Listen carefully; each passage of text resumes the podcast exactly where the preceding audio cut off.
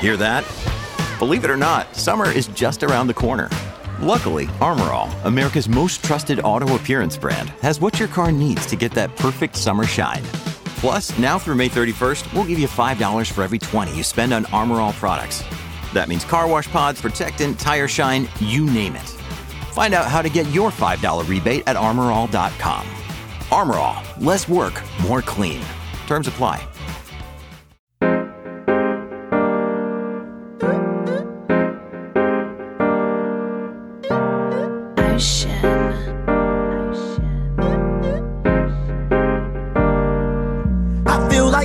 Motive, sipping, drinking Arizona. Mixtape just around the corner. Did a lot in California. Can't wait to drop this on you. Yeah, they gon' have fun with that. Smash like Songam and my songs gon' break through like. Hello and welcome back to the podcast that is always up to speed with Formula One. It is Thursday, November 24th, 2022. Happy Thanksgiving to one and all, and especially those of you joining in on the live stream of YouTube tonight. Thank you for spending part of your Thanksgiving with us. Mr. Hamilton and Mr. Mark Daly here. Hammy, how are you tonight, sir? I am doing fantastic, my friend. Thank you so much for asking. To everybody south of the 49th parallel, happy Thanksgiving. I hope you guys have a fantastic day with your friends and your family. And I hope you have a productive shopping weekend because, of course, the day after Thanksgiving is Black Friday, followed by Cyber Monday. So hopefully there's some great deals out there and inflation hasn't impacted those hot electronics you've been eyeing for the last 8 months too badly. But dude, again, thank you so much, man. I'm doing great. What about you? Yeah, doing good, thanks. I was just thinking, Thanksgiving, even though, we celebrated Thanksgiving in Canada here about 4 or 5 weeks ago, American Thanksgiving for me is like, it kind of sort of kicks off the whole holiday season, because I guess, what'll be the next big one? Will it be Hanukkah in a couple of weeks? I guess so, right? Sort of the beginning of December, I think. I don't have the calendar off the top of my head, but such a great time of year. There's so many wonderful traditions and celebrations going on, so... Yeah, I'm just a little jealous I didn't get any turkey today, but that's soon to come with Christmas just only just a month today. Well, tomorrow, actually, 25th. But so no Formula One anymore. That's kind of weird, but... Well, there is. I mean, there's still plenty to talk about, but the season officially wrapping up last Sunday in Abu Dhabi. And just to recap, the 2022 Formula One World Championship and the Drivers' Championship, we had Max Verstappen finishing 454 points ahead of Charles Leclerc, who had 308. Sergio Perez was 3 points behind with 305. George Russell, 275. Carlos Sainz, 246, 6 points ahead of Lewis Hamilton, who had 240. And then just running down the top five in the Constructors' Championship, Red Bull, 759, Ferrari, 554 points, Mercedes, 515, Alpine, 173, and McLaren rounding out the top five in the Constructors with 159. But Hammy, boy, where did that season go? It feels like it went really, really quick, but when I kind of was going back and kind of going down one by one and just reflecting back on the season, what that was, and some other like personal events and things that coincided with races throughout the season, I was kind of like, wow, some of those things seemed like a really, really long time ago now. Go back to like March or April or May of this year, but just in general, seems like it's gone really, really quick. Definitely, and I think one of the things I should mention before I kind of delve into one of my lengthy preambles is one of the things that makes us special relative to a lot of the other Formula One podcasts out there is we will be here at least once a week, every week between now and winter testing. We are not going anywhere. If you want a break from us, too bad. We will be dropping our Friday news show, and we've got a ton of exciting stuff coming up as well, including the fact that we're going to be doing our very first off-topic show this coming Sunday, probably dropping Monday or Tuesday, which should be a lot of fun. And we've had tons of questions and feedback from the audience. So if you just want to learn a little bit more about us and some of our passions and interests and things like that, you can definitely tune into that. But it was an interesting championship, I think, in a couple of ways that it was always going to be intriguing from the jump simply because we had a new set of regulations and we had some driver changes. Last year, though, it's kind of set the bar for anticipation and climax and suspension that this season was never going to be able to hit. And, you know, we're pretty open with our audience. And I think it speaks to the fact that I think generally the broader interest in the sport sort of started tapering off somewhere around the summer break because the championship was all but decided. I think, though, one of the things you and I tried to do so much is even if the championship is largely wrapped up, like, look, there's still a ton of other really interesting things happening in the world of Formula One, whether it's driver drama, contract drama, or even just the future of the 2026 engine regulations, which we're going to get into here. But for all of you that might be thinking about taking a break from Formula One for a couple of months, I encourage you not to. We're going to keep coming back every week with great content and lots of news. And again, I want to thank all of you as well. And it's probably a little bit early because we've still got 5 weeks left in the year, but daily, this was our biggest year ever already in terms of just total downloads for the show. And we can keep building on that. So to everybody that is listening and has listened, and thank you for all the support, because it means the world to both of us. Yeah, thank you so much. It's been an outstanding year for this show, and looking forward to getting a little bit of rest. I must admit that I love the fact that we're going to do an off-topic show because it requires almost zero prep compared to like a normal show, relatively speaking, right?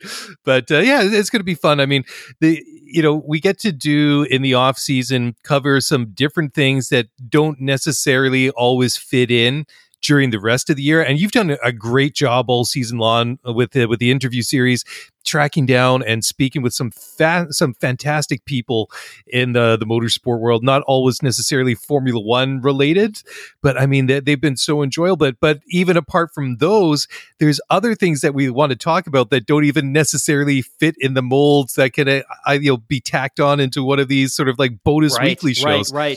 So that's going to be fun to kind of do some of the things that we've wanted to do that have been on the side burner basically all season long on the to-do list. But I was talking last night to one of our great listeners from Texas, Joe Santucci, and we were talking a little bit about the show. And by the way, shout out to Joe. He and his wife had a baby on the 11th of November. Oh, congratulations! Awesome. But I was talking about the fact that there's so much more you and I want to do. We're just so time starved. So I think one of the things that I've been doing is really trying to map out the next couple of months in terms of what we're going to do with the show. So we will be here every week, but we do still have some interview series shows coming up. In fact, we have a young driver that has agreed to come back on the show for another interview, and she's going to bring her dad, who was a big part of her development in motorsports growing up. So that should be a fun podcast as well, but we've got lots and lots of really good stuff, coming up.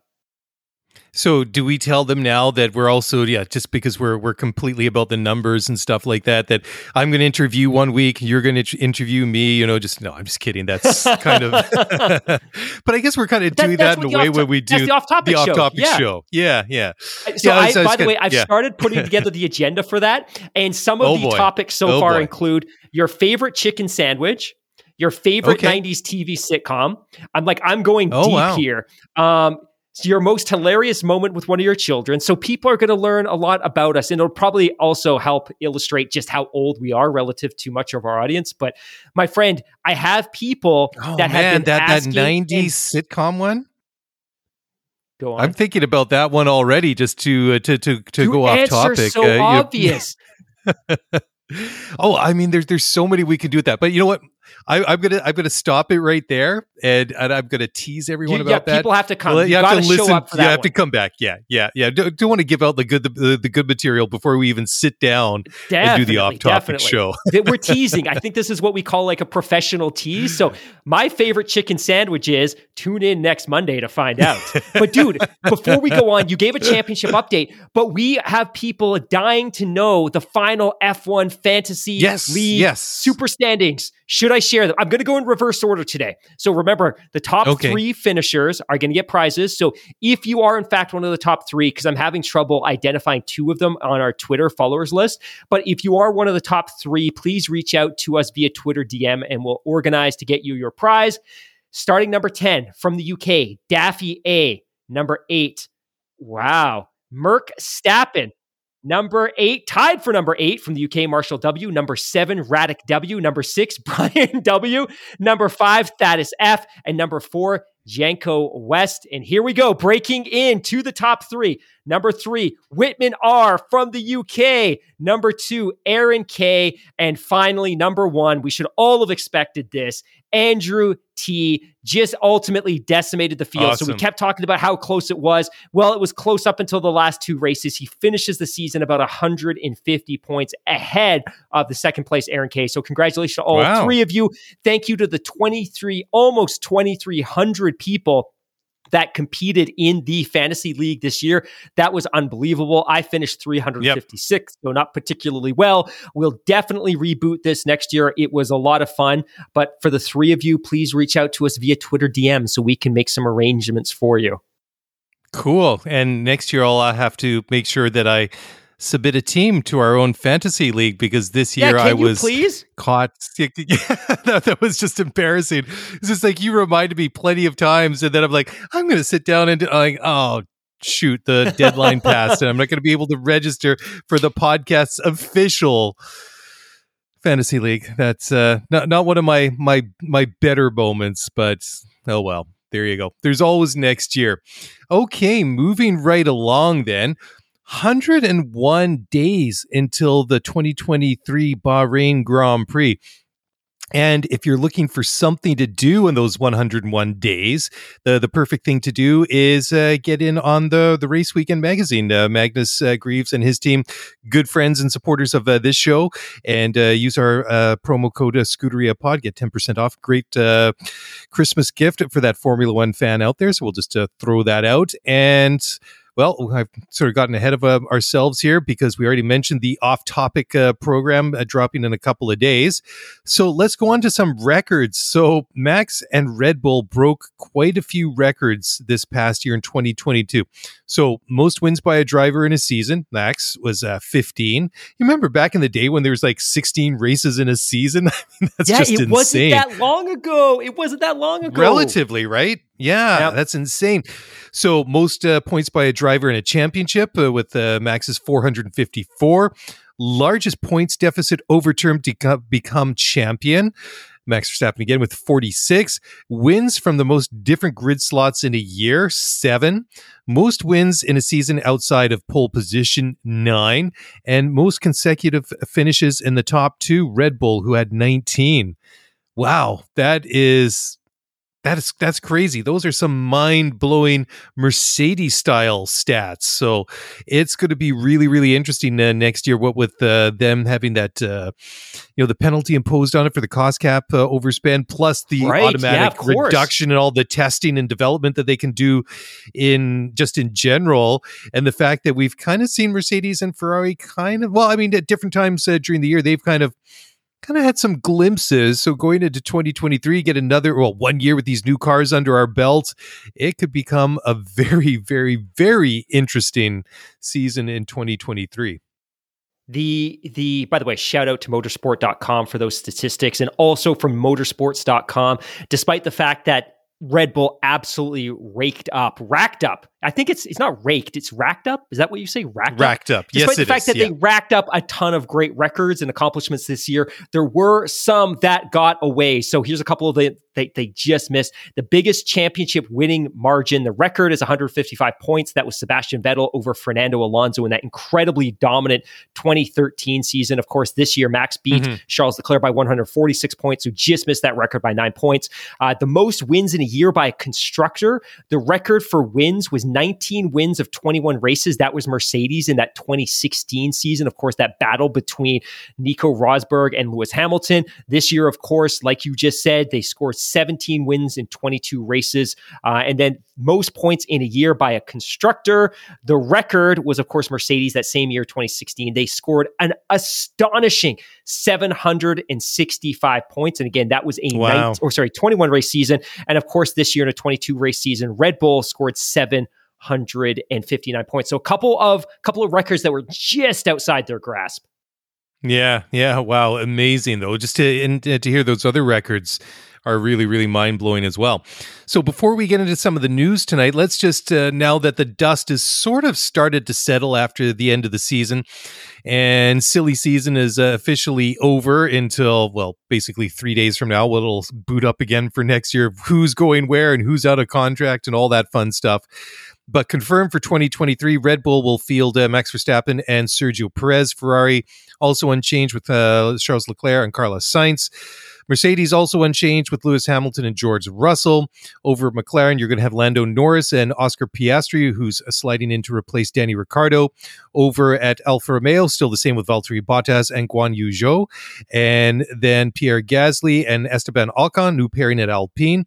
And then over at AlphaTauri, Nick de Vries will partner Yuki Tsunoda, so another new pairing there.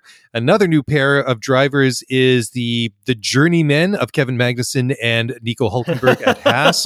And Fernando Alonso will partner up with Lance Stroll at Aston Martin. And then finally, Logan Sargent will partner up with Alex Albon over at Williams. And so we'll talk a little bit about Logan Sargent later in this podcast. Awesome. So another interesting little bit of news to filter out via Adam Stern. Apparently, the president over at the Vegas Grand Prix and CEO Steve Hill thinks that there might actually be a possibility to host a NASCAR street race on the Vegas Strip, with along with some other events, if the F1 race in Vegas next year, which will debut for the first time, is a success. So this could be very, very interesting. I mean, is as intrigued and as excited as I am to see Formula One rumbling around the streets of downtown Las Vegas, down on the Strip, I have to admit that the thought of NASCAR, and I'm not even really very familiar or necessarily a fan of NASCAR at all, I'm very, very intrigued by the by this prospect. So I don't know, Hammy, if this will actually come off, but what do you think about that? Is that something you'd be interested or excited to watch? Yeah, very much so. I think NASCAR is doing some interesting things to broaden its appeal. And I don't know if you saw, but they ran an exhibition earlier this year in the LA Coliseum, which is just incredible. But I think expanding their scope, getting into new markets and experimenting with more road courses is something that they're looking to broaden their appeal. And of course, we've talked earlier this year. And of course, when we had Amber Balcon on the show, we talked about all of the things that they're doing to diversify their audience and diversify the folks that are getting in the car to drive those stock cars around the track and around the street. So yeah, kudos to NASCAR because they're being very, very creative and they're trying to find ways to broaden their appeal and grow their sport, which is really cool to see. Yeah, absolutely. And just quickly here before, because I know we're going to talk about Fernando in a minute, but Connie in the live chat just asked, what's the over-under and how many races before Fernando and Lance gets toxic next season? Winter testing, man. I was going to say that, but I thought even by my standards, that was too overly cynical, but you stole the words literally right out of my mouth. I have some thoughts about Fernando and Stroll, but we're going to talk about Fernando a little bit later, so I'll save them for then. Save it for then. Okay, just to kind of wipe the slate clean here, then according to Joe Pompliano, the average Formula One race this past season had 1.21 million viewers in the U.S., which is new viewership record. In 2020, that was 607K. 21 was 949,000 per race. And then this year was 1.21 million, which is just amazing. So compare that to NASCAR. Average race viewership of the USA is 3 million. India's 1.3 million, and that includes the Indy 500. So very, very interesting there. Yeah, just to add to that real quick too, because I thought I did a little bit more half-assed internet research on this one, but American races are super important. So the average was 1.21. Miami drew 2.6. Canada drew 1.4. Coda drew 1.6. And Mexico drew, I think, somewhere in the range of 1.2 million. So that number is impressive because almost all Formula One races are in Europe or Asia or the Middle East, which aren't even remotely in a North American time zone. So the fact that they average 1.2 million races when there's only 5 races currently in the continent is pretty impressive, right? Like NASCAR 3 million, that's great, but every single race happens in one of the 3 North American time zones. So that's a pretty impressive number and it continues to grow. Yeah, absolutely. Hey, why don't we just break a little bit early here, because coming up, we're going to talk about 2026. So this is something I think we're going to probably want to dive into. So just hang on for a moment, guys. So we're going to take a quick break and just step away from a word from our sponsors. So don't go away. We'll be back on the flip side. Passion, drive, and patience. The formula for winning championships is also what keeps your ride or die alive. eBay Motors has everything you need to maintain your vehicle and level it up to peak performance. Superchargers, roof racks, exhaust kits, LED headlights, and more. Whether you're into speed, power, or style, eBay Motors has you covered. With over 122 million parts for your number one ride or die, you'll always find exactly what you're looking for. And with eBay Guaranteed Fit, your part is guaranteed to fit your ride every time, or your money back. Because with eBay Motors, you're burning rubber, not cash. With all the parts you need at the prices you want, it's easy to make your car the MVP and bring home huge wins. Keep your ride or die alive at ebaymotors.com. Eligible items only. Exclusions apply. Hey, it's Kaylee Cuoco for Priceline. Ready to go to your happy place for a happy price? Well, why didn't you say so? Just download the Priceline app right now and save up to 60% on hotels. So whether it's Cousin Kevin's Kazoo Concert in Kansas City, go Kevin, or Becky's Bachelorette Bash in Bermuda, you never have to miss a trip ever again. So download the Priceline app today. Your savings are waiting. Go to your happy place for a happy price. Go to your happy price, Priceline.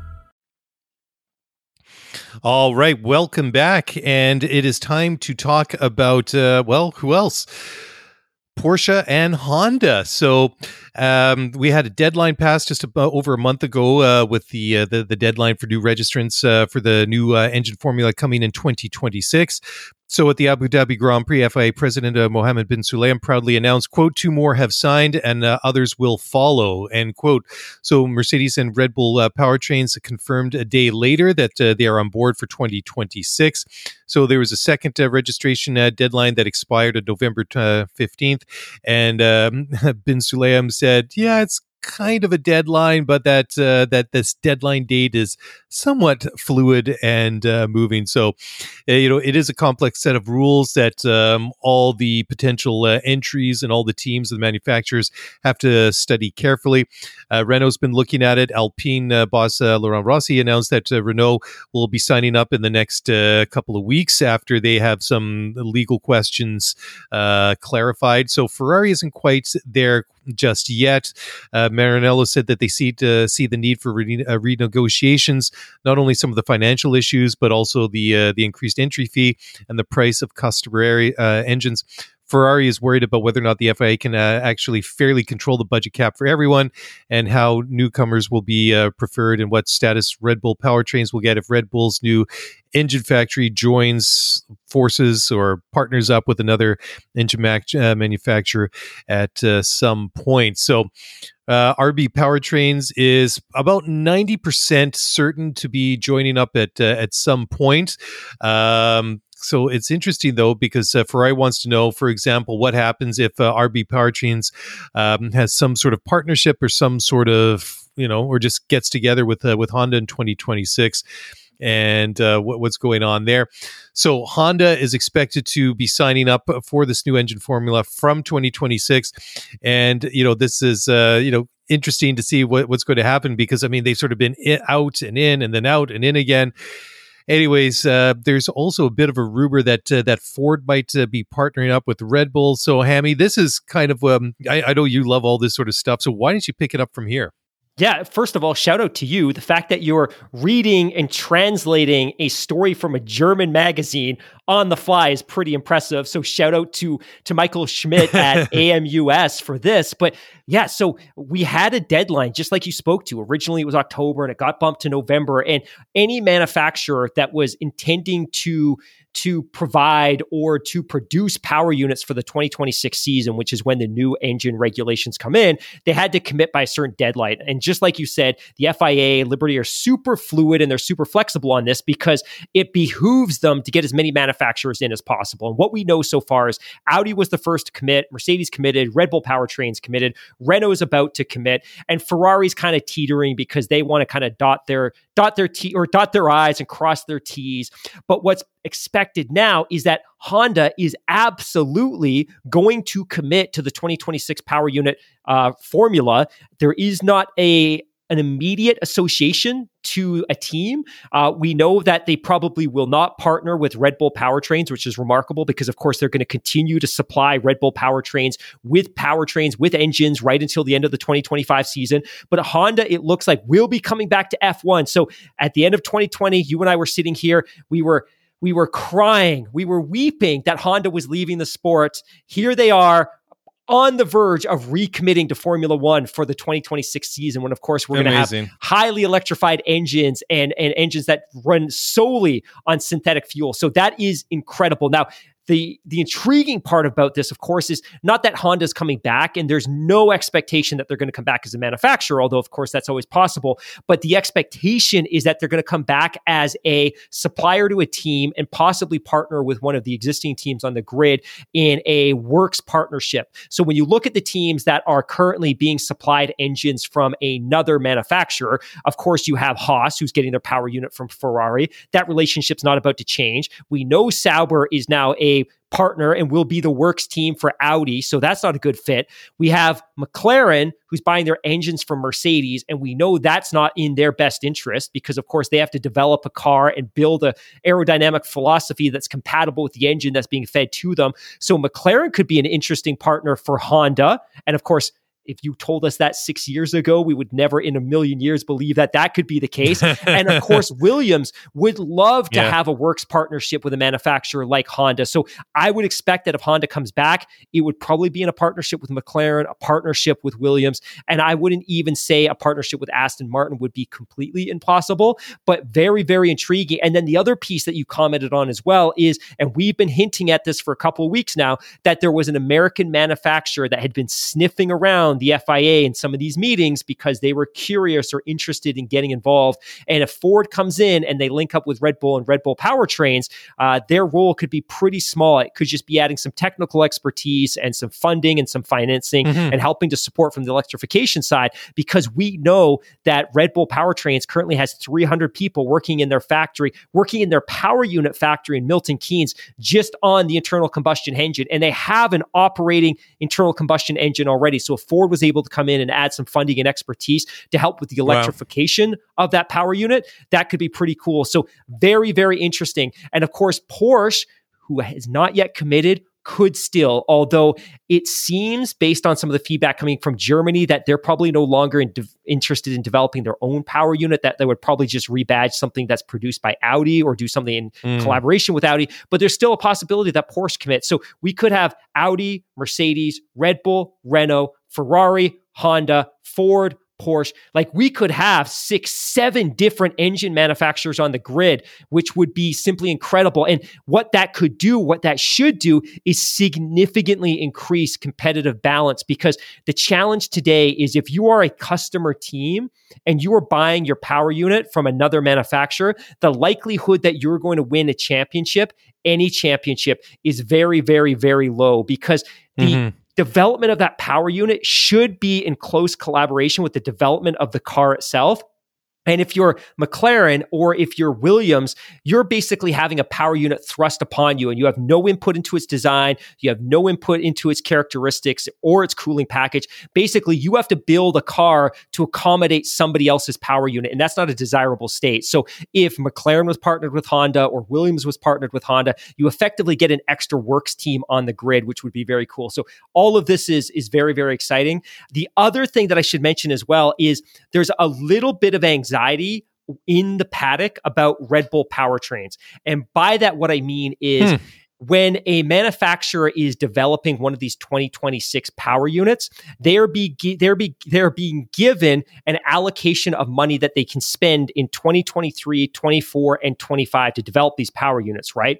So if I am Ferrari, if I am Red Bull Powertrains, if I am Williams, outside of the cost cap, outside of the money that the teams can spend building a car, the actual engine manufacturers, the engine suppliers, the power unit suppliers also have a cost cap. And that cost cap is significant in 23, significant in 25, and it declines somewhat for 2025. So these teams are being given budgets of tens of millions of dollars a year for the next couple of years to develop these power units. Now, what the FIA and Liberty is trying to do is create concessions for new engine suppliers. So for instance, if an engine supplier like, I don't know, Hyundai came along or Ford came along and they wanted to develop their own power unit, the FIA would give them concessions, which would mean that they would have additional funds available to them in 23, 24, and 25 to invest in developing that power unit. Plus, they would get extra dyno hours, and dyno hours are the engine equivalent of wind tunnel time. So for these new engine suppliers, they're being incentivized to get involved in the sport because they're giving extra funding and extra dyno hours to develop those power units. Now, what's happening is Ferrari and some of the established teams are a little bit frustrated with Red Bull because Red Bull is presenting Red Bull power units as a new entry and believe that they should get the additional funding as part of their increased power unit cost cap. That these established manufacturers aren't. So there's a little bit of anxiety because Ferrari's saying, no, Red Bull powertrains, 2026 isn't your first year in the sport. 2022 was the first year in the sport because technically your engines are badged Red Bull powertrains and you have a factory employing people. So there could be a little bit of conflict there where Red Bull's saying, hey, no, we're new for 2026. And Ferrari and Mercedes and some of these other established teams saying, no. Technically, you are not a new entity for 2026, even though, of course, their 23, 24, 25 power units are effectively being supplied out of Japan from Honda. Yeah, I know. And I think that's where they're going to try and play that kind of like gray area, right? Is that the fact that they're like, okay, that this is basically a rebadged Honda engine until the end of 2025. And we're not allowed to carry that IP forward, that basically that's over and done with as of December 31st, 2025. And then we're on our own from after there. So you can kind of see how both sides are going to play it, right? Which, by the way, is another reason those Honda badges suddenly miraculously reappeared on those cars, on the Red Bulls at the Japanese Grand Prix, because they need to be able to provide evidence and proof that this is, in fact, an engine supply deal and that Red Bull powertrains isn't really associated with the power units that are in the current cars. Well, I mean, that's nothing new. I mean, a couple of years ago, they had Renault engines rebadged as TAG Heuer, right? And I mean, this is it. Yeah. And this has been something that's been done in Formula One for a very, very long time. So be interesting to see how that unfolds, but also equally interesting to see what perhaps Ford might do. I mean, I know like you were saying that it just might be sort of like a little bit of technical support here and there, but be interesting to see if they could, if they wanted to scale it up from there. And also apparently Hyundai isn't completely out of the picture yet. I mean, that's a name that keeps popping up, but I suppose what I've been reading anyways is that it's not likely that they would enter before 2027. And apparently they would have to, I believe their quote unquote deadline is June 30th, 2023. So they've got about 6 or 7 months to make up their mind to decide whether or not they're going to get on board with that for 2027. Okay, moving along. So Formula One has announced an all-new all-women's series to begin in 2023. So this is this is good. This is great news because the W Series obviously did not make it all the way through the season. They canceled the last several races because of a lack of funding, and I think this is great news. So they've officially announced the formation of a new all-women series, which will begin in 2023. The F1 Academy will be run and financially backed by the sport's new owners, Formula One management, with the intent of helping more young women progress in motor racing and ultimately into Formula One. So the new championship will have 5 teams. each team will have three drivers, and that will be run by existing competitors in the existing F1 feeder series, so Formula 2 and Formula 3. And the calendar will be 7 races with 3 races at each event. And the calendar has not been confirmed, but it'll be expected to include at least one event coinciding with a Formula One weekend. So Formula One CEO Stefano Domenicali had to say, quote, "Everyone should have the opportunity to follow their dreams and achieve their potential. And Formula One wants to ensure that we're doing everything we can to create greater diversity and roots into this incredible sport." End quote. So there you go. So they've also announced that the new series will be using the Tata's T421 chassis with a turbocharged engine, 165 horsepower, and the combination equivalent to those used in Formula 4 championships across Europe. Very, very cool, Hammy. Yeah, this is fantastic. I mean, yeah, absolutely. Yeah, it is funny because clearly this would have been in the works a month or two ago when you and I were sitting here bemoaning the fact that the W Series season collapsed because of the lack of financial resources. So this is good. Now, just to be ultra clear, this is not designed to compete with.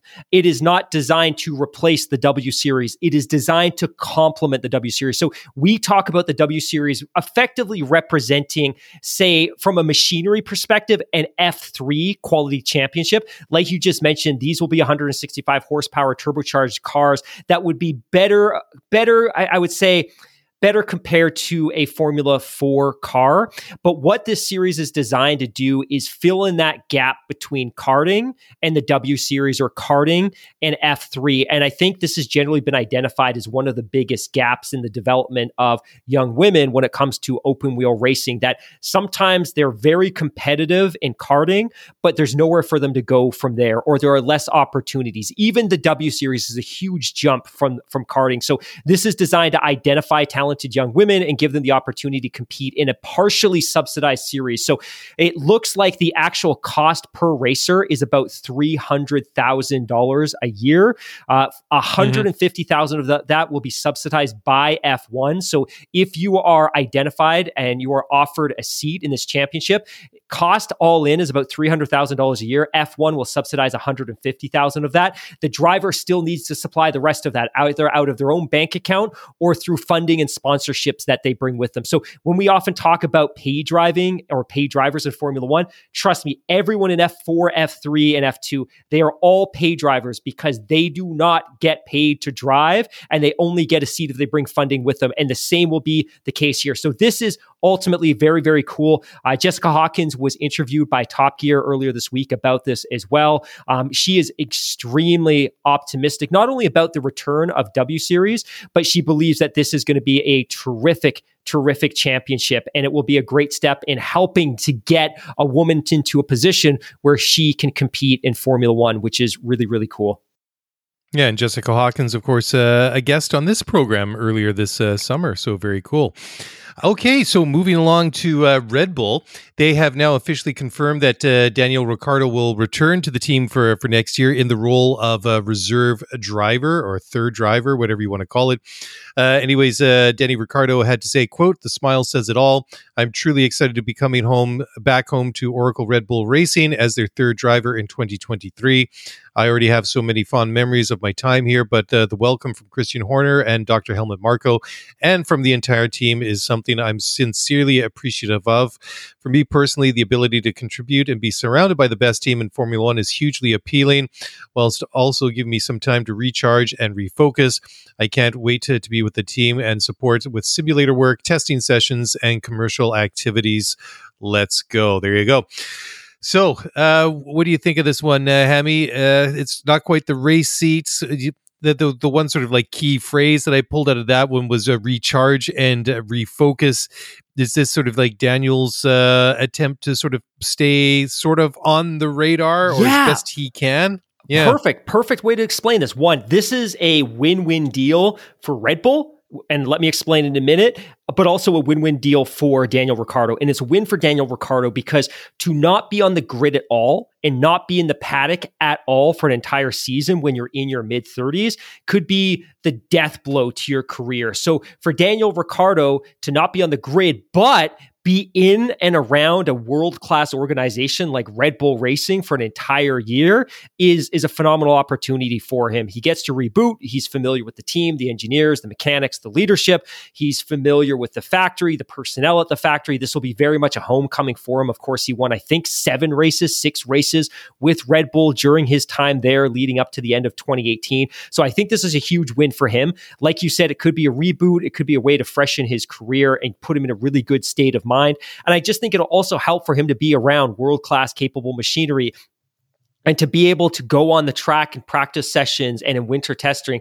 driving one of the best cars in Formula One. And it will really give us a good sense of where he is because we'll be able to index his times against, of course, his new teammates, Sergio Perez and Max Verstappen. And for Red Bull, I think this is an incredibly big win because as much, I think, as Sergio Perez is liked throughout Mexico and through parts of North America and is himself very likable, I think that the team as a whole has a PR image problem. And that stems back, of course, to the outcome of last year's championship. The fact that Christian Horner and especially Helmut Marko don't particularly resonate with younger fans. Of course, the cost cap issue, the recent PR nightmare that happened in Brazil when Max Verstappen wouldn't follow team orders. Like this all of a sudden is a marketing dream for Red Bull because they can now march Daniel Ricciardo out at press events and media events and winter testing. He can be in the paddock on a Grand Prix weekend doing interviews, talking about the team's progress and the success of his teammates. Like this is just a PR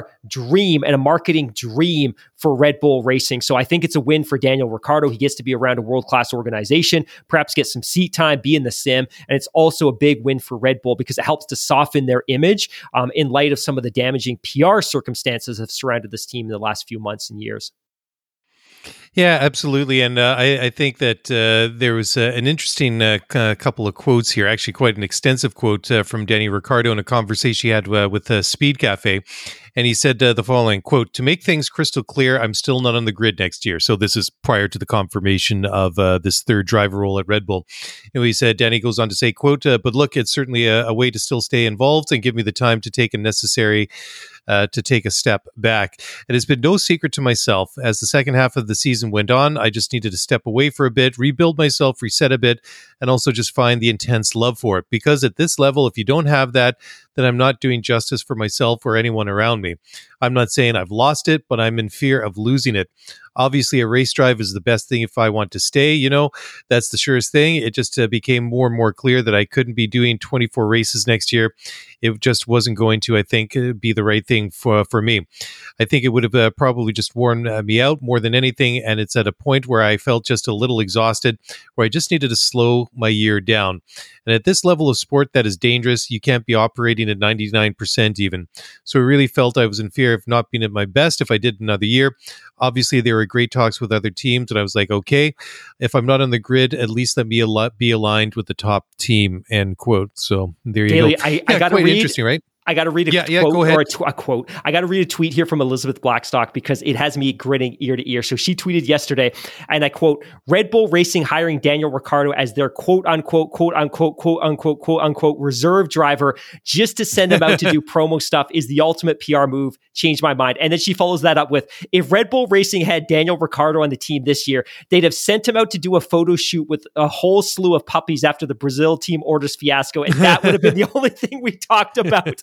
So yes, like this is a perfect decoy. Like, hey, you know what? We have a team orders incidents in Brazil. Look, Daniel Ricciardo with puppies, and it would completely distract us from what's happening on the track. So kudos to Elizabeth for making me smile. Yeah, that's really, really good. I mean, that's a top level Twittering right there, right? Yeah, but I mean, going back to Danny himself, yeah. I mean, I think it's really interesting. I mean, he is taking time away from the sport. I mean, let's say at best it's a year out. I mean, it's been done by other people. Let's take a look. Alex Albon, a couple, Kevin Magnussen, Nico Hülkenberg, Fernando Alonso. Alonso, but I mean, yeah, I mean, I guess Alonso's probably the best one to compare him to, and then maybe even Nico Hülkenberg. I mean, Fernando, I think, I think he's still driving at an incredibly good level. I mean, it'll be interesting to see how Hülkenberg does, because he's sort of been a little bit in and out of the car over the last, 2 years now, yeah, because he's sort of like slotted in as a reserve driver. So, I mean, he's one guy I'm going to be looking at. I mean, it's certainly like your Kevin Magnussen's on up, just because, that's more that cohort's more where Danny Ricciardo fits into, rather than the younger drivers like Alex Albon and Esteban Ocon and guys like that. Yeah, I'm not saying it can't be done. Yeah. Ocon and Albon probably aren't good comps simply because they're so much younger than Daniel Ricciardo, but maybe Magnussen and Hülkenberg are good comps simply because I think so, because they're similar age and they both left the sport for involuntary reasons, where of course Fernando left the sport very much on voluntary. I think at that point he had burnt every bridge in Formula One, so maybe it wasn't necessarily a voluntary departure from Formula One, but I think K-Mag and Nico, based on their ages, is pretty similar. And I think if he could lean into what Nico did, because of course Nico has not left the world of Formula One. He's been testing in the sim, has been doing reserve driver stints. Like, he stayed close to the sport. And I think if he had left F1 entirely and chased the Indy dream or done sport car or touring car, I don't think he would have been an option. But I think the fact that he's had this physical presence in the grid and has been in and around cars, both the previous generation and the current generation, helped.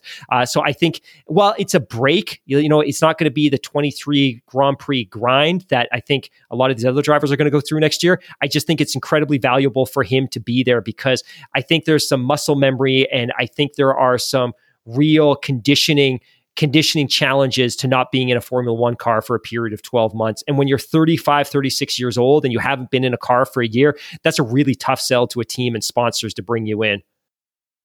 Yeah, 100%, right? Okay, time to take another break here. When we come back, we're going to talk about the Abu Dhabi post-season test and a bunch more things after that, so don't go away. We'll be right back.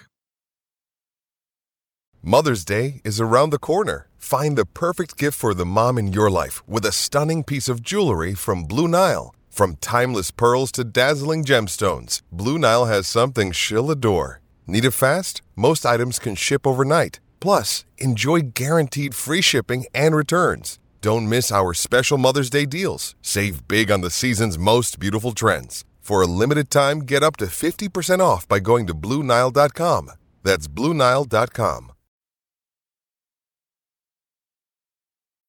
When you need mealtime inspiration, it's worth shopping Kroger, where you'll find over 30,000 mouthwatering choices that excite your inner foodie. And no matter what tasty choice you make, you'll enjoy our everyday low prices, plus extra ways to save, like digital coupons worth over $600 each week. You can also save up to $1 off per gallon at the pump with fuel points. More savings and more inspiring flavors make shopping Kroger worth it every time. Kroger, fresh for everyone. Fuel restrictions apply. Okay, welcome back. So yes, after the season finished up last weekend, there was a little bit of testing at Yas Marina. The final day of action on the track saw two tests running concurrently at Yas Marina this past Tuesday. Each of the team provided one car for Pirelli tire testing, and they were... No, it was all the usual suspects, plus a bunch of the younger drivers, because a lot of the teams were also carrying out a young driver test. So the final leaderboard is interesting here. You had Carlos Sainz, Charles Leclerc, and Robert Schwartzman, who were all driving for Ferrari. Carlos's fastest time was a 1:25.245. He did 65 laps in the car. Charles Leclerc's fastest time was 1:25.383. He did 56 laps. And then Robert Schwartzman, this is impressive, a 1:25.4. And he did a total of 116 laps. And then you had Pierre Gasly for Alpine, Max Verstappen, Alex Albon, and Logan Sargent, both lapping in the high 125s or the low 126s. Nick de Vries lapping in the low 126s. Nick putting in 151 laps. That is a very, very impressive amount of miles that he logged. And I think just going through the charts here, it looks like Nick de Vries put in more work than anyone else. But you look, there's some of the other young drivers. You had Liam Lawson put in a 1:26.281 in the Red Bull. Jack Doohan in the Alpine, a 1:26.297. And a name that we're looking at for next year, Oscar Piastri said a 1:26.340, so about 1.1 seconds off the fastest time from Charles Leclerc. They had Felipe Drugovich in the Aston Martin, the young Brazilian, logging a 1:26.595. So pretty interesting stuff. Lewis Hamilton, his fastest time was 1:26.75. George Russell, he was second slowest with 1:27.240. So there you go. I mean, of course, this is testing. I don't think you need to get too concerned at Lewis's time or George's time. And this is very much to test tire compounds and things like that for 2023. My biggest takeaway from this? Anything that...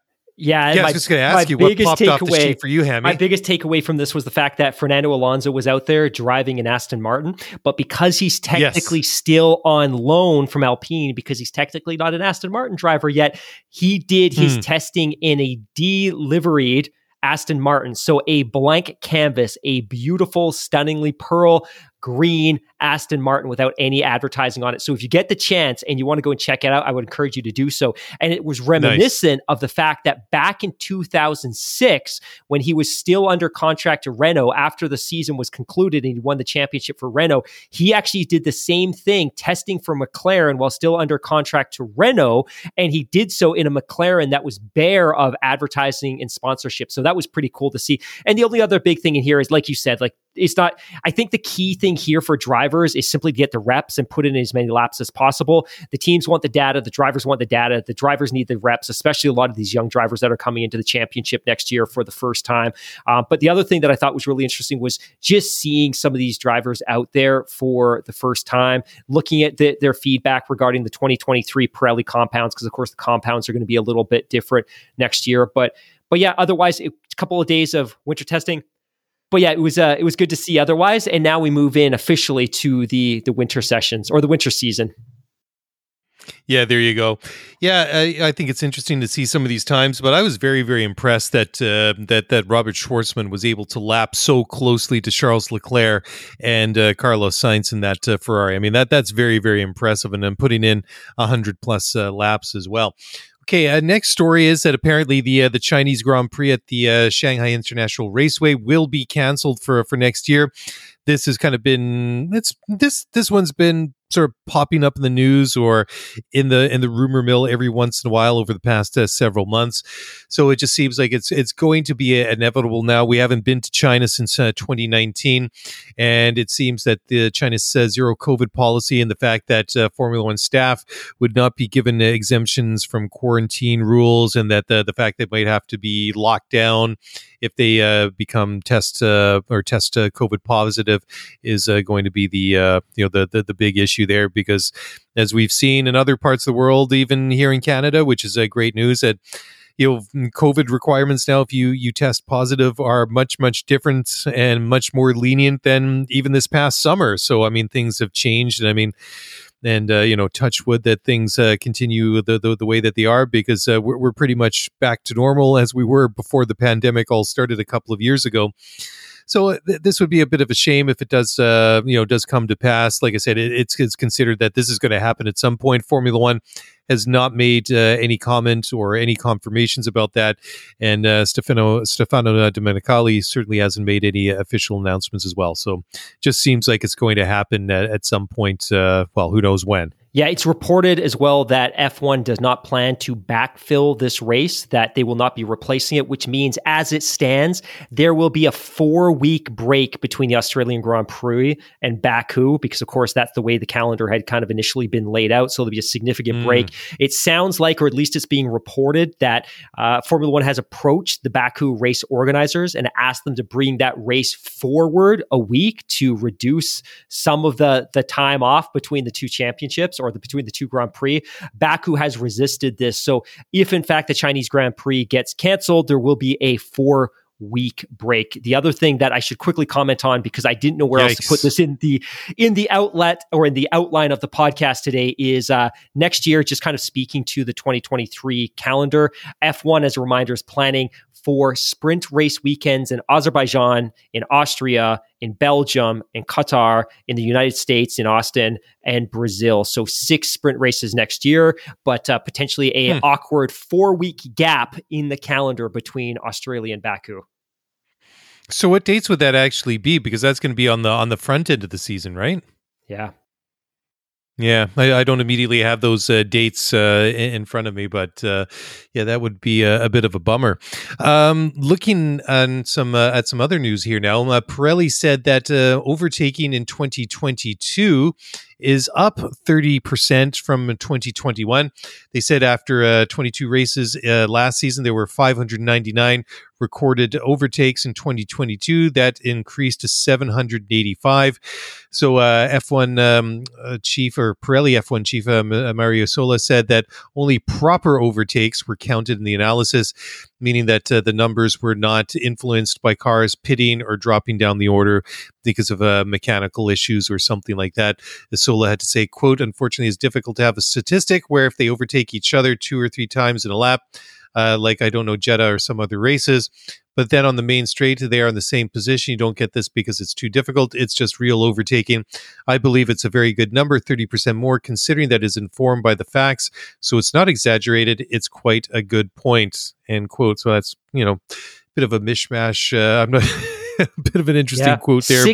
600 overtakes in 2021 versus 785 overtakes this year. I think we can chalk that up as being a success. And of course, it's due to all the things that we talked about earlier this year, the fact that the cars are easier to follow and the underbody ground effects are creating less kind of noisy, turbulent air. Like the things that F1 promised, even if the championship itself was a little bit of a letdown this year, the building blocks that they're putting in place are definitely working. And this kind of feeds into the next story, and I'll jump ahead of myself here, but 780 odd overtakes this season.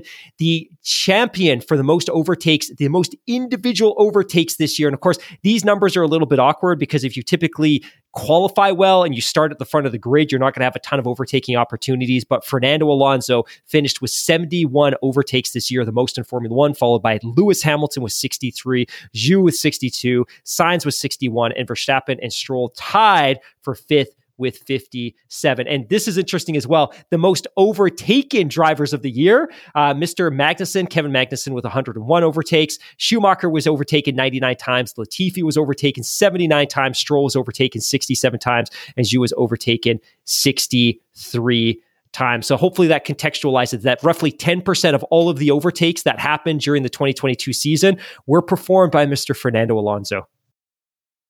That is an amazing stat. You know, that's really quite impressive when you think about it. Okay, so getting a little sort of off topic here, but apparently Red Bull's headquarters were hit by Ukraine protest not so long ago. So they were invaded by campaigners outside Salzburg, and they unfurled a huge 400 square meter banner depicting Russian leader Vladimir Putin riding the company's famous Red Bull logo. Unlike most of the global brands, the energy drink refused to cut ties with Russia, and the caffeinated beverage is still on sale in supermarkets across the country. And this is according to an article on deadlinenews.co.uk. So interesting, eh? So apparently this was organized by a group called the Ukraine Solidarity Project. It's a network of European and Ukrainian activists that are exposing global brands like Red Bull for what they call regressive policies on Putin's Russia. So there you go. I didn't actually realize, my friend, because of course, I think we're all very sensitive to which global brands are continuing to do business in Russia after the invasion of Ukraine earlier this year. But I was pretty surprised and very disappointed to learn that Red Bull is still very much selling their product in that country, which to me is a non-starter. And I don't mean to make this super political, but it's just really disappointing when so many global brands like Pepsi and Coca-Cola and McDonald's and Burger King and Subway and virtually every automotive manufacturer, including Mercedes, who has just exited the Russian car maker after selling off the bulk of its assets, that so many of these global brands could so quickly exit and make a statement to Vladimir Putin, the Russian government, that, hey, you know what, invading and trying to occupy a completely sovereign neighboring state is unacceptable. It's just really disappointing that Red Bull continues to do business in this country. And this protest that you speak to, which had that gigantic gigantic 400 square meter banner with Putin riding the Red Bull with the slogan that said Red Bull gives Putin wings. This was complemented by another protest that actually happened at Red Bull's Milton Keynes factory, where a message was projected onto the side of the F1 Racing headquarters with a slogan and an appeal to Max Verstappen personally to help campaign to get Red Bull out of the Russian domestic drinks market. Yeah, there you go. I did get a chance to throw this into the show outline, so I can't speak 100% to the accuracy, but I thought I read something a little bit earlier today that Mercedes is thinking of completely removing their brand, their cars from sale in Russia. So they're one of the few that still remains. They're one of the few that still remains. So most international global auto manufacturers have exited and sold off their assets. It's a little bit trickier, I think, for automotive brands to just pack up and go, because if you're a drinks producer, you literally have a one-time relationship with your consumer, right? They give a store $1 and the store gives them your beverage and you sell the beverage to the stores. But when you're selling automobiles, there are lifetime contracts associated with warranties and service agreements. And of course, there's also financial obligations that typically, if you're a big-time auto manufacturer, you provide some sort of financing arrangements for consumers as well. So I think it's been a little bit more complicated. But as of, I think, October 26th, Mercedes has officially exited the Russian car market, or is almost completely exited the Russian car market, following other brands such as Nissan and Mazda and many, many others. Amazing. Okay, so let's go now, and this is always fun to talk about, driver salaries.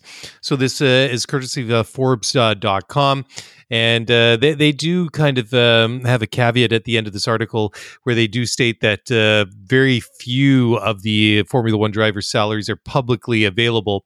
So they generated their on-track compensation estimates in collaboration with one of their contributors, Caroline Reed of the Formula Money. So these estimates are based on a number of things, including financial documents, legal filings, and press leaks, as well as conversations with industry insiders, and are rounded up or down to the nearest million. So coming in at number one is no surprise here, the two-time world champion, Max Verstappen, at $60 million. Lewis Hamilton, number two, at $55 million. Then a big drop-off after Max and Lewis.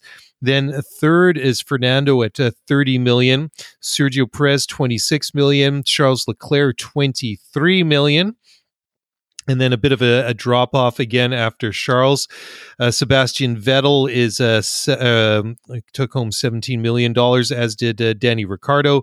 Carlos Sainz, $15 million. And then rounding out in ninth and 10th, Lando Norris took home $11 million this past year. And then George Russell, fitting that he's at number 10, considering he brought home a $10 million salary this past year. Hammy, thoughts on that? I guess it's no real surprise that who's at the top, but I must admit, I was a bit surprised to see Fernando at $30 billion at Alpine this past year. That was a bit of a wow moment. To me as well, my friend. Like, when I look at this list, I'm not surprised to see former world champions making a lot of money, but Fernando, of course, on the wrong side of 40 and kind of racking up Grand Prix after Grand Prix to still be making tens of millions of dollars is pretty remarkable. And it's funny too, because in hindsight, it might make more sense now why the Alpine board was somewhat reluctant to commit to a 40-plus-year-old driver with a deal worth tens of millions of dollars per year,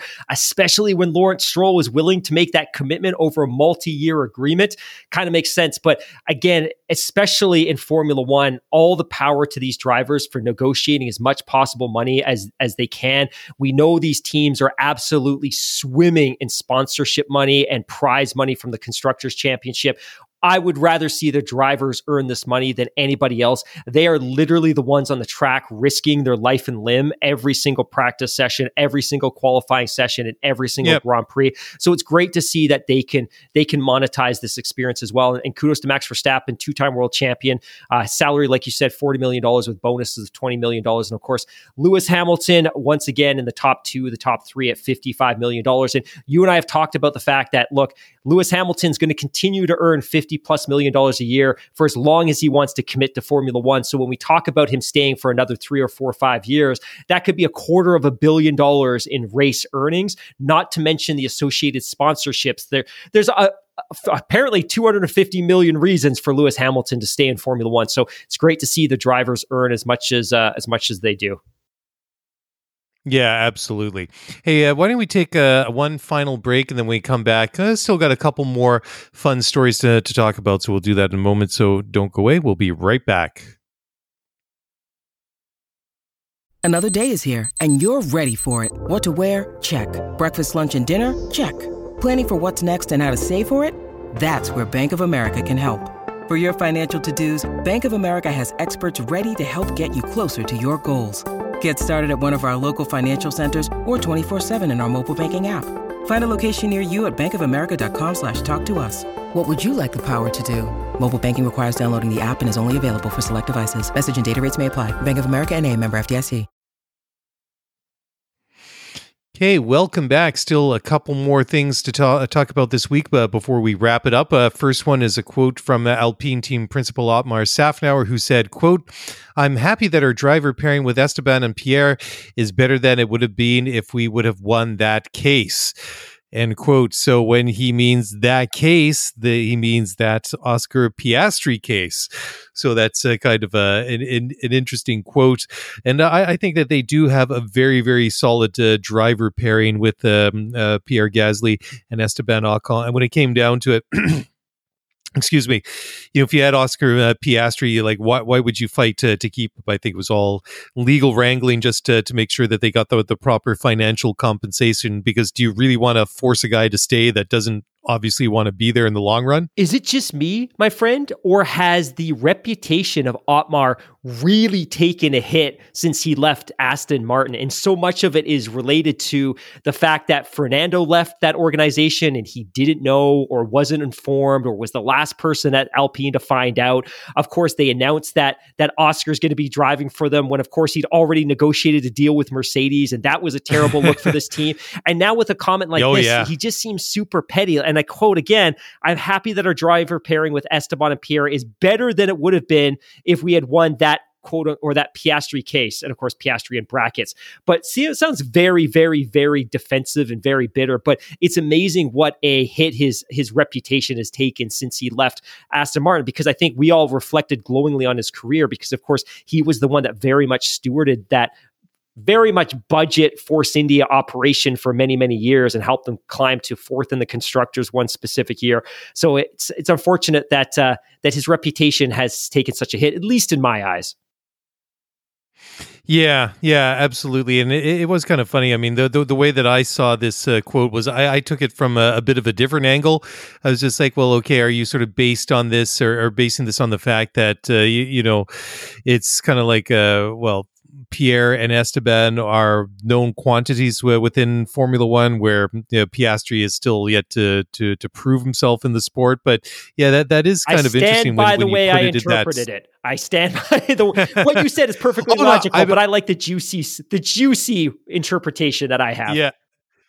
Oh yeah. No, I'm not going to try and you know, convince you otherwise. I'm just saying that I did actually take it from that point of view. But when you kind of lay it out that way, that certainly is a very, very interesting perspective, because it has not really been a good year for Ottmar Safnauer. Because I mean, when he was at Racing Point / Force India, I mean, that was like a team that always did more with less, and I think he was he really stood out as you know, at least in my mind, as somebody that did an exceptionally good job for a team that didn't really have a lot of resources, and they had some good results with it. So sticking with Fernando Alonso, so he now feels 100% plus happy with his move to Aston Martin. So you talked about a little bit earlier when we were just talking about Abu Dhabi. We talked about it off the beginning of the show here. Anyways, Fernando said that he was, quote, happily surprised by everything, end quote. And then he further on went to say, quote, "This year's car is not anywhere near of what we will run next year. I was not really, it was sorry, it was not really to get confident or anything like that. It's not to get going to be a continuation of this car or anything like that. For sure, they had a very strong weekend here. Sebastian Vettel qualified in front of me, so I don't think it was much of a difference between Aston Martin and Alpine on the weekend. I felt basically the same as well. I felt a very competitive car. Both Aston Martins finished in the points, so it was a good car anyway. So, Hammy, now's your opportunity. You had some stuff you wanted to say about Fernando Alonso, you wanted to say, and Aston Martin. So now's your time to shine. I think this is going to be the ultimate test, the ultimate challenge for young Lance Stroll. And well, I keep saying young Lance Stroll, but he's been in Formula One for 2017 since the 2017 season. He has 122 Grand Prix race starts. It's remarkable how long he's been in Formula One. Despite all of that, though, he scored just the 3 podiums. He had obviously that remarkable Baku podium in Azerbaijan back in 2017, and he had a couple of podiums during the COVID shortened season in 2020. But this is the guy that I find to be probably the most frustrating guy in Formula One. And I am very firmly living on Lance Stroll Island because I believe the talent is there. But I just, if a pairing with Fernando Alonso can't take it out of him, can't pull that talent, those performances out of him, I don't know what will. And I'm still strongly of the mind that Lawrence Stroll was very strategic in bringing Sebastian Vettel to that team. And it was in part because Sebastian Vettel adds a tremendous amount of value in terms of developing the car. He adds a substantial amount of value to the team from a marketing perspective as a 2-time world champion.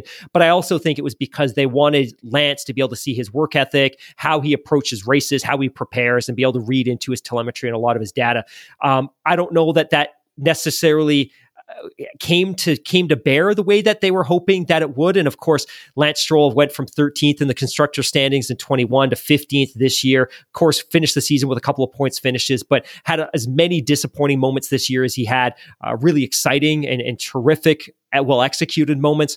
But I feel like pairing him with Fernando Alonso is either going to bring the best out of Lance Stroll or possibly put us in a position where we're talking about how much runway does Lance Stroll have left in Formula One after the 2023 championship. Because I have every reason to believe that Fernando Alonso will wring every ounce of performance out of that 2023 Aston Martin. And you and I have been buying, not literally, but you and I have been buying so much Aston Martin stock for the last 2 years, partly because we're mesmerized by the beauty of that green, that British racing green Aston Martin, but also because I think we buy into what Lawrence Stroll is doing with that project, which is investing tens or hundreds of millions of dollars into the factory and the team and investing in the road car division. Like, I'm sold on all of that. It hasn't manifested itself in the form of a really great Formula One racing car. And I have to think that while 21 was a disappointment and 22 was a disappointment with all the expectations that we had for that car,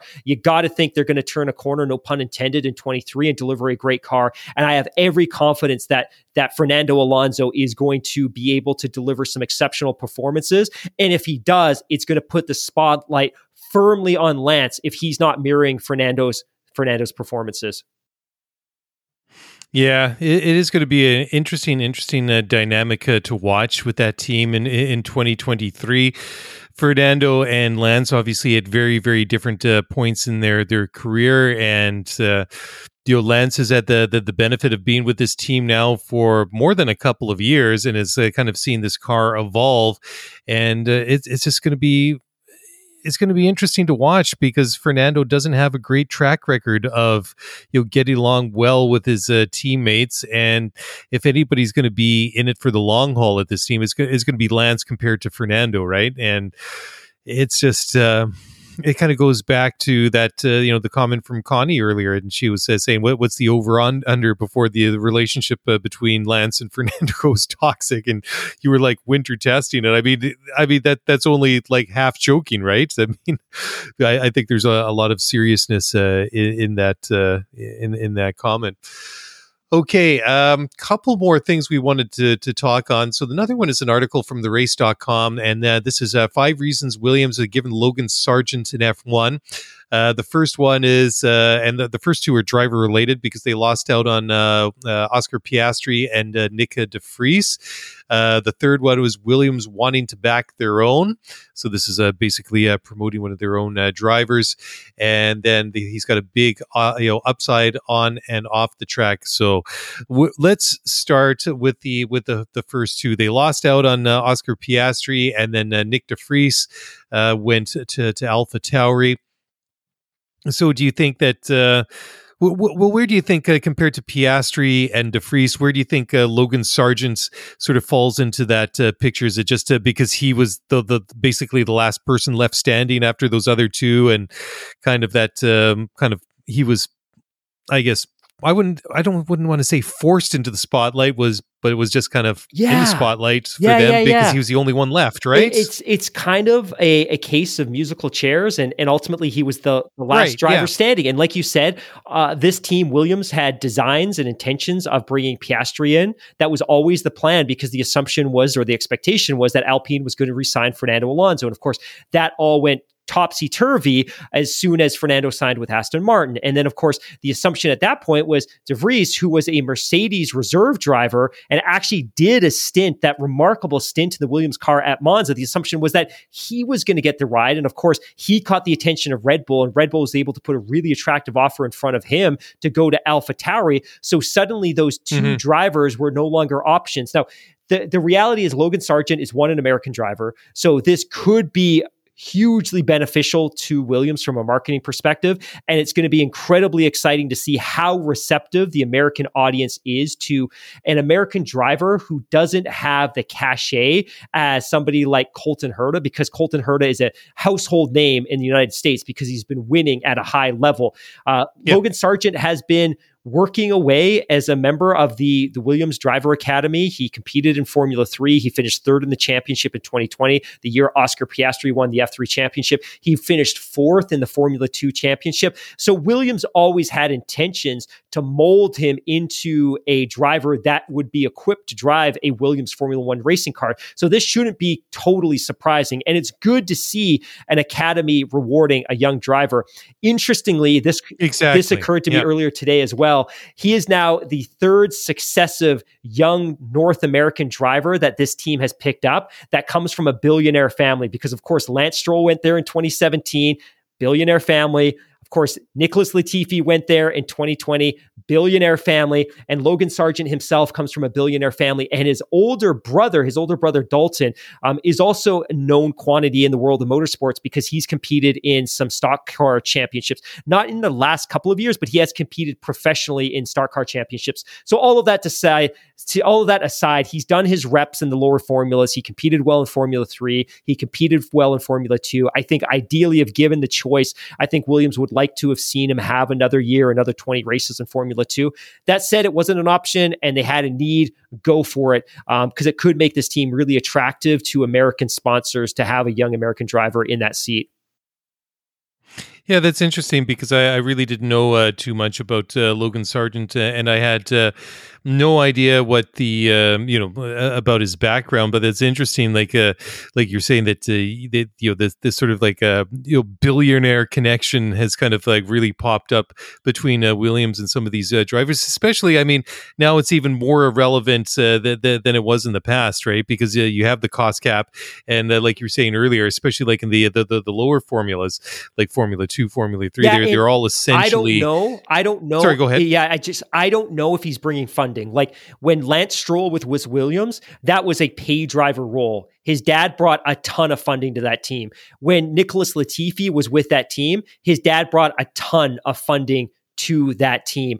With Logan Sargent, I'm not totally convinced that Logan Sargent is bringing any funding to that team. And I think given the fact that he's actually come through their driver academy, I think he's very much there on merit. Because like you and I have talked about so much, my friend, the era of pay drivers at the Formula One level is just irrelevant now, because with the cost cap, there's just so much more parity when it comes to funding the Formula One operations, that if you're only $150 million out of pocket for the bulk of your expenses, you don't need to rely on a subpar, less than stellar Formula One driver just because they're bringing $20 or $30 million of funding. Like that's just not something that's relevant anymore. And if you're picking a driver based on then bringing funding, then you're just making a bad business and bad sporting decision.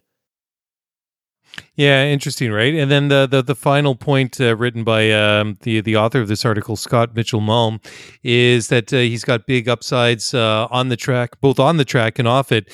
And specifically, he's referring to Logan is American, the fact that the sport has just been growing in leaps and bounds in the USA over the past couple of years. How important do you think that is to Williams that Logan is an up and coming American driver? I think it's very even one that. I was just going to say that even though considering he's not like a household name, like say Colton Herta was the other American that was linked with Formula One this year. Man, sorry, Hammy, jump back in. Let's jump back 7 years. I think a lot of people thought Alexander Rossi was going to be huge for Formula One in America, and it didn't make any difference. Of course, that said, it was during an era when the U.S. Grand Prix was on the verge of disappearing from the calendar, and there were no eyeballs on live Formula One TV broadcast in the U.S., and I think it was on NBC Sportsnet at that point. But I think that's Logan's uncle's name. I think Logan's entering at the right time. But I'm still not convinced that for Formula One to succeed in the United States, it needs an American driver at all. I think it's nice to have one, but I think it's also important that young driver show flashes of brilliance and be put in a situation where he can be successful. And Logan's a talented young driver for sure. I think we very much need to treat this year as his, sophomore year of Formula 2, because he only had that 1 year of reps in Formula 2.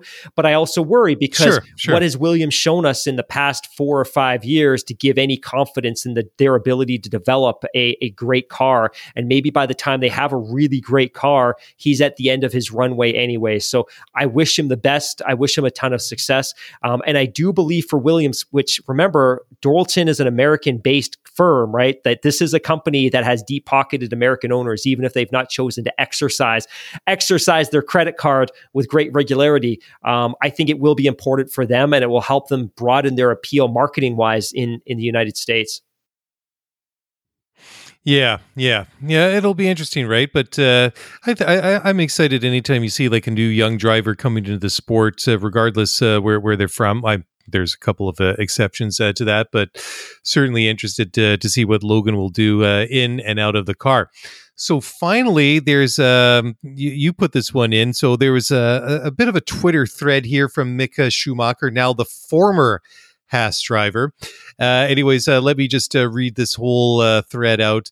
So Mick had to say, the 2022 season has come to an end, and with that, a chapter as well. I want to take this moment to thank everyone at Haas F1 for all their hard work over the last 2 years.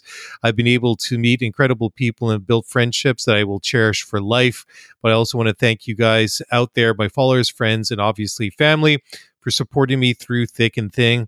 You motivate me day in and day out to push further and to be a better person than I was yesterday. I don't know yet what next year will bring, but I'll know I'll work harder than ever to come back stronger and be the best version of myself. Thank you. So there you go. So you've added in here to the show notes, talk about incredibly awkward moment of MSC being scolded for doing donuts. Did you see that after the race? Yes. Oh, that was so embarrassing. I saw him doing the donuts. It was so. Yeah, I saw the donuts, but you did. Did you hear? I saw the donuts. You didn't hear the radio? No, oh, man. I didn't. Okay, so I didn't. So after the race, as we see in Abu Dhabi, there is a moment, and it's actually choreographed, and drivers typically know where to go, where to position themselves. But drivers will typically go and do donuts, and it's a tradition for champions to do donuts, and it's a tradition for those drivers that are exiting the sports to do donuts. It's a way to celebrate their time. It's a great show for the fans. So Mick's out there doing donuts. And his Haas engineer comes on the radio and promptly scolds him for doing donuts and asks him to immediately stop. and so Mick complies and kind of sheepishly, with his kind of tail between his legs, heads back to the pits. But his response to the scolding was, okay, I love you too. So it was a very unceremonious way for him to end his two-year journey with Haas. And it was funny, Haas received so much heat because of this. The fact that they couldn't let him enjoy potentially his final moments in a Formula One car without getting on the radio and blasting him in public.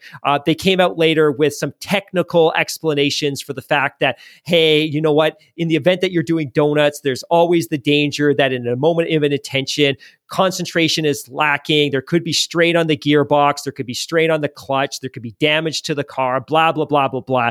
Ultimately, it just showed that Haas are ultimately massive cheapskates, and they couldn't let Mick enjoy his final moments in a Haas Formula One car for fear that he was going to damage the gearbox or the transmission, which is total BS. So it was unfortunate to see. Mick, we're going to miss you. You're a great kid. And I think on behalf of the Scuderia F1 podcast, we would love to see you in F1 again with a much more competitive car and a team that knows how to nurture a young driver with a great racing pedigree.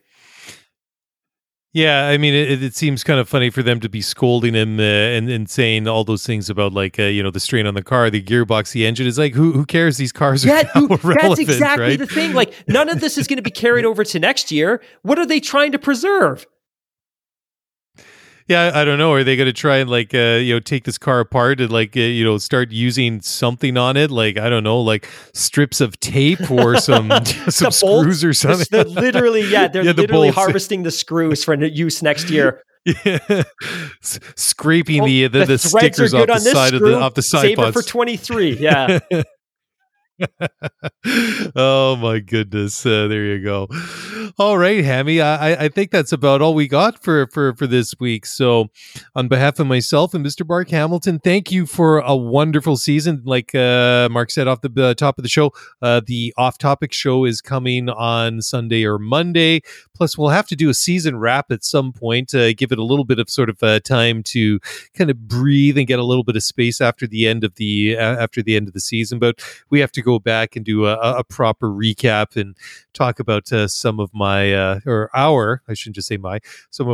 ups and downs and highs and lows and all the good and the bad of the season. So we'll do that very, very soon. And as Mark always says, but I'm not going to give him a chance this week, if you could leave us a 5-star rating review on Apple Podcasts, Spotify, etc., that really does make a world of difference. Oh, you're going to jump one in. Thing, you did a great job. But Steve in the live chat just made a really great point, and he says that they, being Haas, might have needed that car for winter testing. And as I understand it, Haas didn't in fact have any spare transmissions or clutches with them. I believe I might be wrong. So they were in fact possibly trying to preserve the car because they didn't have any spare parts or didn't want to spend the money on the spare parts that would have been necessary to fix it if he had broken it. So again, still shame on Haas, but Steve makes a really great point. He does, yeah. Totally. Cool. But we'll still bash them for being spoil sports. So 100%. There's that. That's just how we're rolling this week. Anyways, again, thank you all to one and all for listening to the show. If you want to get in touch, do so on Twitter at ScuderieF1Pod or send us an email, ScuderieF1Pod@gmail.com. Everyone in the live chat, thank you for hanging out, and we'll see you guys again in a couple of days. And again, last moments of Thanksgiving. Enjoy that. Enjoy Black Friday. Enjoy all the leftovers. And we'll talk to you again in a couple of days. Bye for now.